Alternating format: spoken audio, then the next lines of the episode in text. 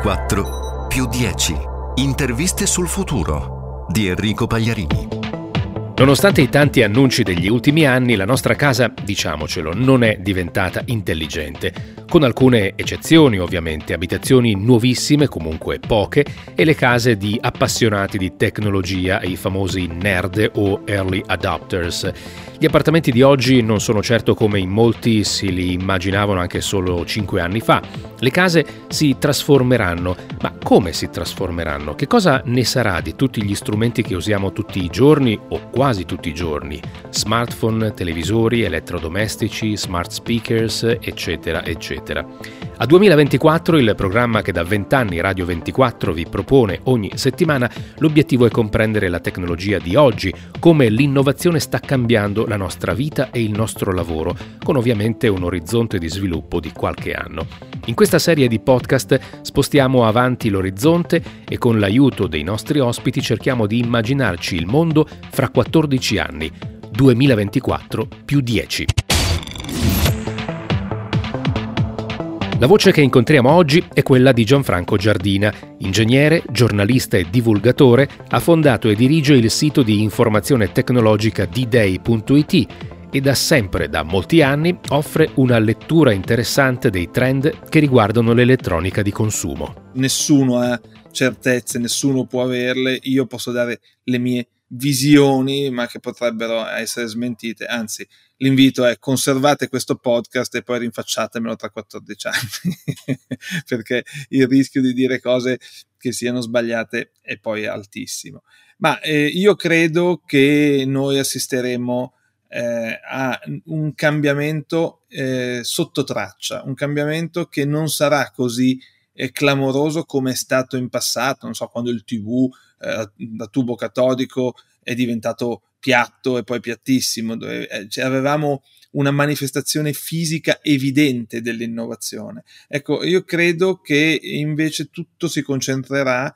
e per fortuna, perché ce n'è bisogno, sull'integrazione vera di tutto quello che abbiamo. Noi abbiamo, siamo di fronte a, a delle, mh, dei prodotti eh, sempre più eh, intelligenti, sempre più validi, con prestazioni più interessanti, con risoluzioni sempre più alte, ma sono prodotti che in larghissima parte fanno fatica a lavorare gli uni con gli altri, a cooperare gli uni con gli altri. Banalmente eh, eh noi vediamo tutti eh, un TV, non so, che è un apparecchio in questo momento connesso alla rete, che ha mille app, che ha un sacco di funzioni. Ecco, eh, per farlo interagire col resto della casa e con il resto della rete e con le nostre eh, abitudini è spesso complicata la configurazione, ammesso che si possa fare. Fino adesso l'integrazione tra cose si limita eh, per esempio a Netflix che interrompiamo, interrompiamo un contenuto eh, su un TV e lo proseguiamo eh, dove l'abbiamo interrotto su un altro device, ma pochissimo di più. Invece noi dovremo avere un sistema intelligente che riesca a essere contemporaneamente molto facile, molto pratico, cioè per tutti, e eh, altrettanto, e qui sta la grande sfida, rispettoso della privacy, diciamo, e dei, soprattutto della proprietà dei dati dell'utente. Tutti gli apparecchi connessi trasferiscono dati in cloud e questo a me personalmente non fa particolarmente paura perché non ho molto da nascondere, ma non c'è dubbio che i miei dati abbiano un valore per chi eh, eh, li riceve e il tema del valore dei dati e della contropartita che l'utente riceve in cambio di questi dati che devono finire in cloud per far cooperare tutti i prodotti, beh, questo tema ancora io non lo vedo all'ordine del giorno. Finché non si affronterà seriamente questo tema sarà difficile eh, arrivare a quell'integrazione che tutti auspichiamo e che tecnologicamente già oggi si potrebbe fare. Quindi credo, riassumendo, che noi impiegheremo il prossimo decina d'anni abbondante per trovare le regole giuste perché la cooperazione fra i prodotti possa essere facile per l'utente e rispettosa però anche dei propri diritti.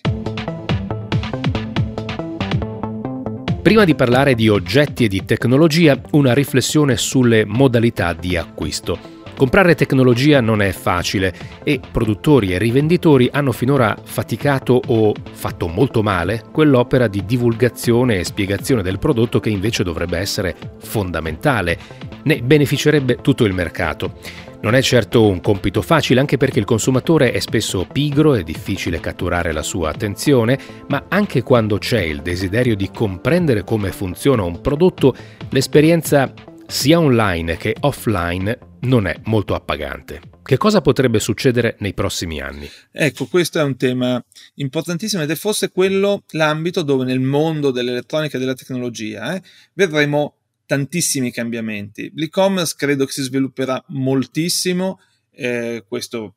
eh, voglio dire, anche l'esperienza di questi ultimi mesi ci hanno insegnato, eh, sicuramente eh, si svilupperà, però a mio avviso si presta maggiormente per comprare un litro di latte, che quello sempre è, conosco la marca, è un acquisto ripetuto, piuttosto che eh, apparecchi di tecnologia che richiedono, come dicevi correttamente, eh, un po' di spiegazioni. Eh,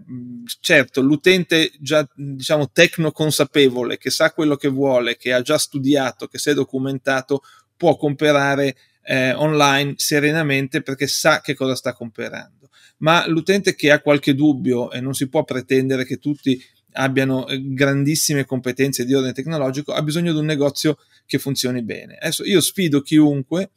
a sapere tutto di tutti i prodotti che ci sono in un grande negozio di elettronica oggi. Quindi questo modello è un po' fallito perché venendo meno eh, il presidio dei singoli reparti, perché parliamoci chiaro, la coperta si è accorciata, i negozi sono meno presidiati in termini di commessi, i commessi non sono più legati al singolo reparto o non lo sono comunque per tutta la loro carriera professionale. Quindi magari io trovo agli elettrodomestici qualcuno che fino a 5 minuti prima aveva venduto televisori, non potrà mai essere esperto a sufficienza. Eh, il modello multibrand, a mio avviso, nei prossimi 10 anni verrà messo in discussione. Che cosa significa? Probabilmente si andrà sempre più verso una logica distributiva un po' come quelle delle automobili. Quindi eh, noi avremo mh, dei negozi monobrand, il negozio Sony, il negozio Samsung, il negozio Panasonic e così via, eh, almeno io mi immagino così, eh, dove all'interno avremo, quindi negozi più piccoli evidentemente, eh, all'interno avremo dei commessi che sanno veramente tutto, ma solo sulla gamma Sony, oppure solo sulla gamma Samsung, solo sulla gamma LG, quindi potranno specializzarsi meglio perché saranno meno i prodotti che devono spiegare e ovviamente non si tratterà proprio come nella distribuzione automobilistica di negozi di proprietà perché sappiamo che eh, non tutte le aziende produttrici hanno voglia di imbarcarsi nel mondo del retail che è complicato. Saranno gli stessi retailer di oggi a fare degli accordi con le case, già li fanno praticamente quando fanno gli shop in shop nei negozi oggi, quindi le aree dove noi vediamo delle esposizioni solo Apple, solo Samsung, solo LG. Ecco, pensiamo invece che questi diventino proprio dei negozi nelle zone cittadine, eh, delle piccole boutique anche, però monobrand, cioè come in concessione, come sono oggi gli autosaloni. E in questo modo avremo contemporaneamente eh, la capacità di vedere i prodotti esposti che vanno ancora toccati, guardati e la competenza specifica. La concorrenza si giocherà tra brand e brand, quindi anche sulla capacità di avere il negozio giusto. Eh, come nel, noi abbiamo visto nei beni eh, semidurevoli come sono le automobili, che anzi costano anche di più rispetto all'elettronica. E poi ci saranno anche gli autosaloni, diciamo così, multibrand, che però si occuperanno più di eh, diciamo cose un po' particolari, quindi quei marchi che non riescono ad avere il negozio monobrand perché magari non riescono a generare un fatturato o un interesse eh, tale per cui eh, si possa giustificare un negozio di questo tipo. Quindi io credo che cambierà molto il modo di acquistare la tecnologia e eh, tornerà anche una logica un pochino più eh, di consulenza, mentre eh, si spaccherà in due, ovviamente la parte di accessoristica, di cavetti, di queste cose, eh, cui è difficile anche fare scorta in magazzino e per cui la competenza nella vendita serve poco, se mi serve un cavetto mini jack, mi serve un cavetto mini jack, non è molto difficile, bene, quella sarà veicolata esclusivamente eh, online, anche con tutte le logiche ovviamente di pick up point nei negozi di prossimità e di ibridazione rispetto ai canali distributivi che già vediamo in nuce oggi. Adesso parliamo di uno degli oggetti, o meglio una delle tecnologie con la quale siamo a stretto contatto praticamente ogni giorno, più volte al giorno, i display, dal display del nostro smartphone, dal display dei televisori, dai display che incontriamo quando passeggiamo nelle città o siamo all'interno di edifici. Come si trasformeranno nei prossimi anni? Beh, qui non c'è da immaginare molto se non una diminuzione di prezzo, ma eh, di fatto il TV eh, LED inteso come pannello micro LED, quindi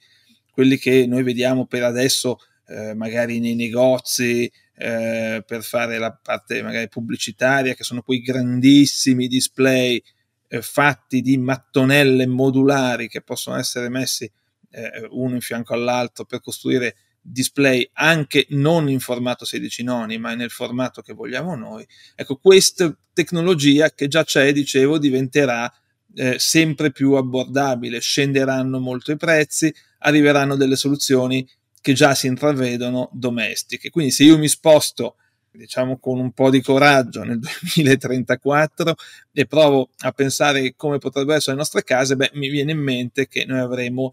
dei display che occuperanno tutto lo spazio disponibile, eh, ripeto, non necessariamente in formato 16 noni, perché la parete che ho libera potrebbe avere un altro formato, e su quei display eh, andrò a miscelare graficamente il contenuto video, eh, che sarà solo una parte dei contenuti in fruizione, quindi per esempio il film, il serial, eh, da un servizio di streaming o qualsiasi altro contenuto ci sia, che sia eh, orizzontale, che sia, ahimè, verticale. Io non amo le riprese verticali fatte con lo smartphone, ma molti user generated content sono così. E queste eh,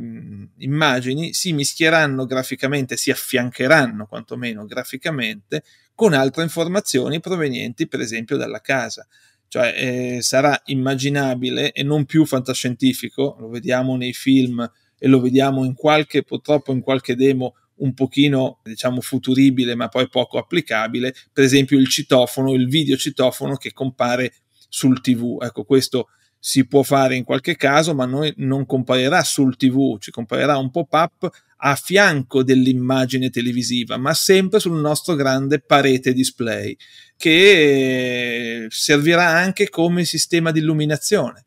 perché di fatto potrà creare delle luci di ambiente perché il LED sappiamo è anche molto luminoso e quindi diventare una parete di arredo, diventa di fatto una sorta di tappezzeria. Cioè eh, tutto questo deve essere non soltanto realizzabile dal punto di vista hardware, cosa che già si può fare oggi, a patto di mettere sul tavolo un bel po' di soldini, ma eh, soprattutto dal punto di vista software. In questo momento bisognerebbe inventarsi, e questo non c'è, un sistema, eh, diciamo, operativo, grafico, per riuscire a miscelare e concentrare tutte queste informazioni che arrivano da tutta la casa e da internet. Per fare questo probabilmente entreranno in gioco i grandi colossi dei sistemi operativi e quindi Google, quindi Apple, magari Facebook, quindi qualcun altro. E qui eh, si apre il grande tema dei sistemi operativi, cioè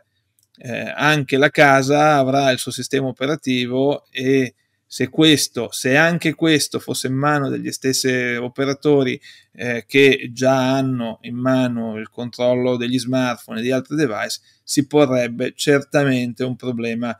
diciamo, di, che non è tecnologico, che è di mercato, ma di antitrust che andrebbe valutato con attenzione. Visto che stiamo parlando di case e stiamo parlando di elettronica di consumo, uno degli oggetti, gli oggetti più diffusi nelle nostre case li chiamiamo elettrodomestici. Cosa pensi eh, succederà nei prossimi anni? Come si trasformeranno gli elettrodomestici dei prossimi anni? Beh, noi abbiamo visto in questi anni, diciamo in questi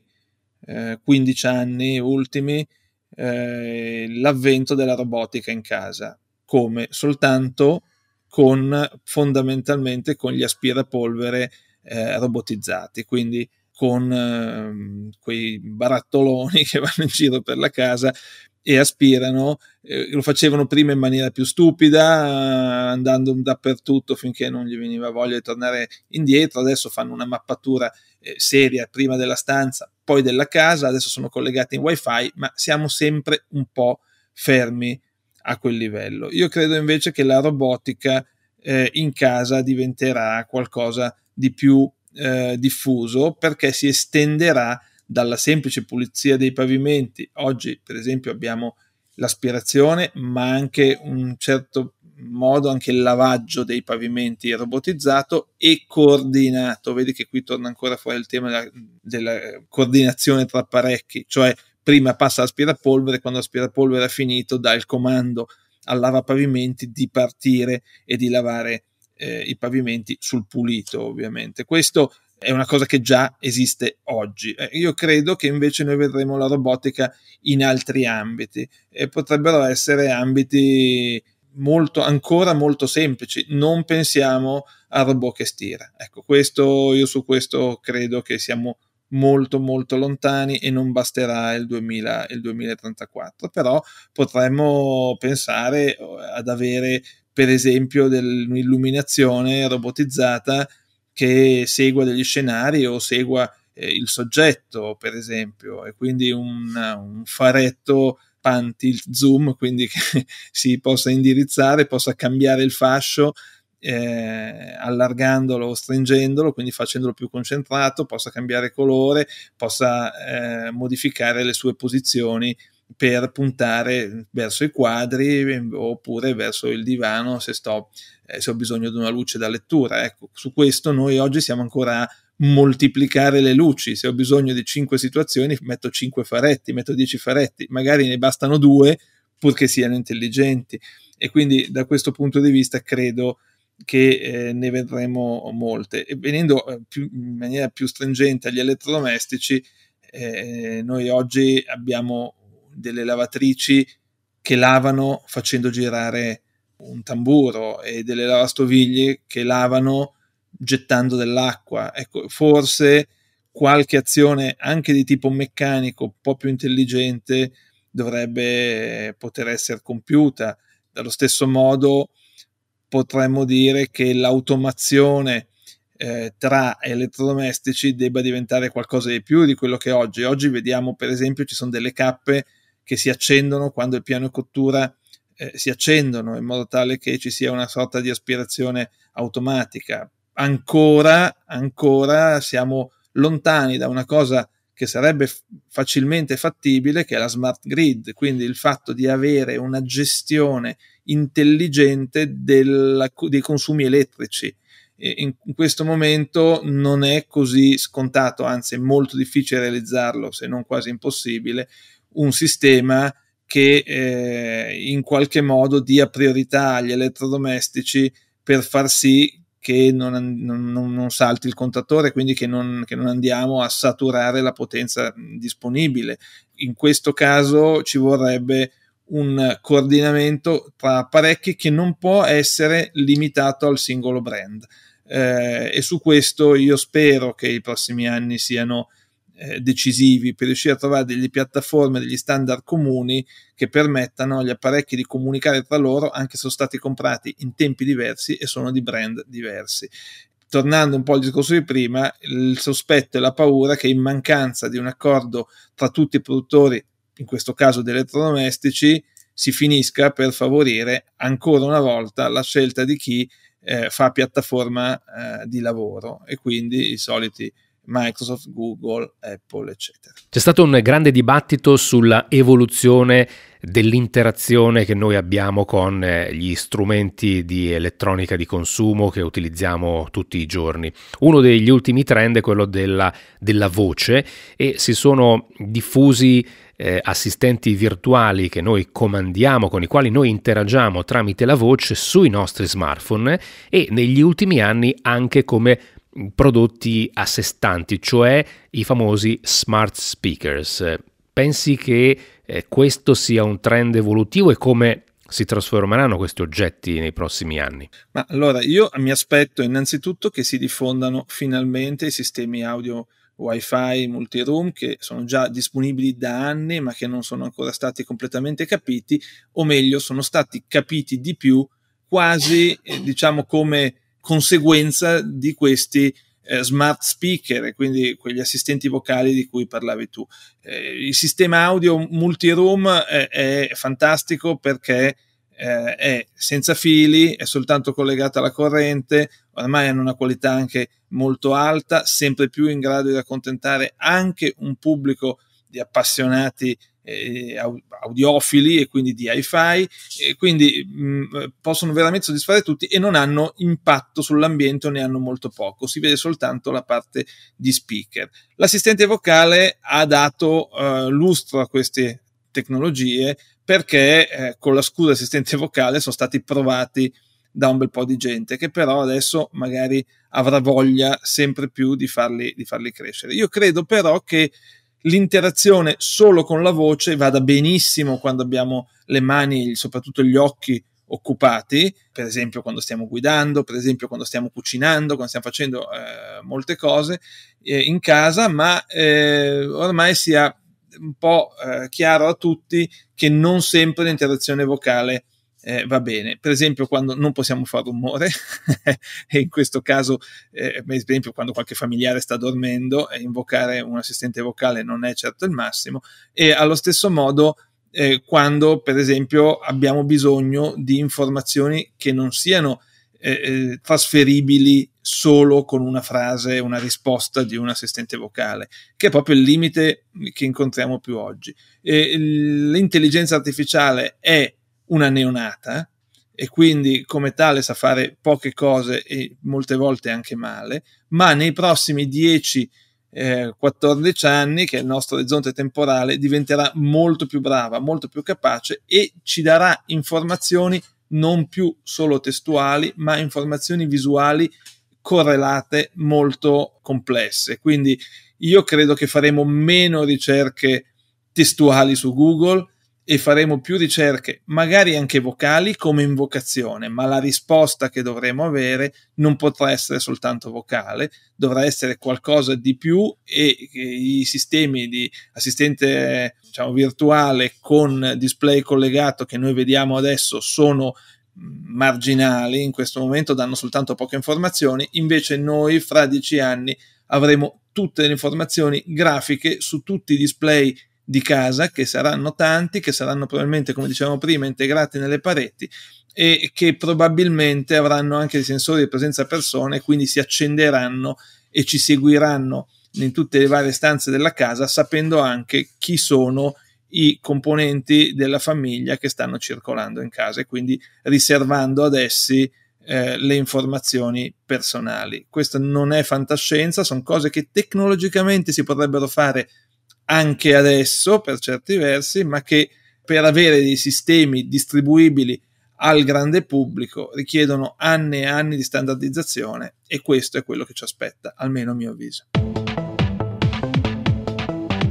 La voce che avete ascoltato è quella di Gianfranco Giardina. Io sono Enrico Pagliarini, la parte tecnica è affidata ad Andrea Roccabella. Potete scrivermi a 2024.radio24.it nell'attesa della prossima puntata di 2024 più 10.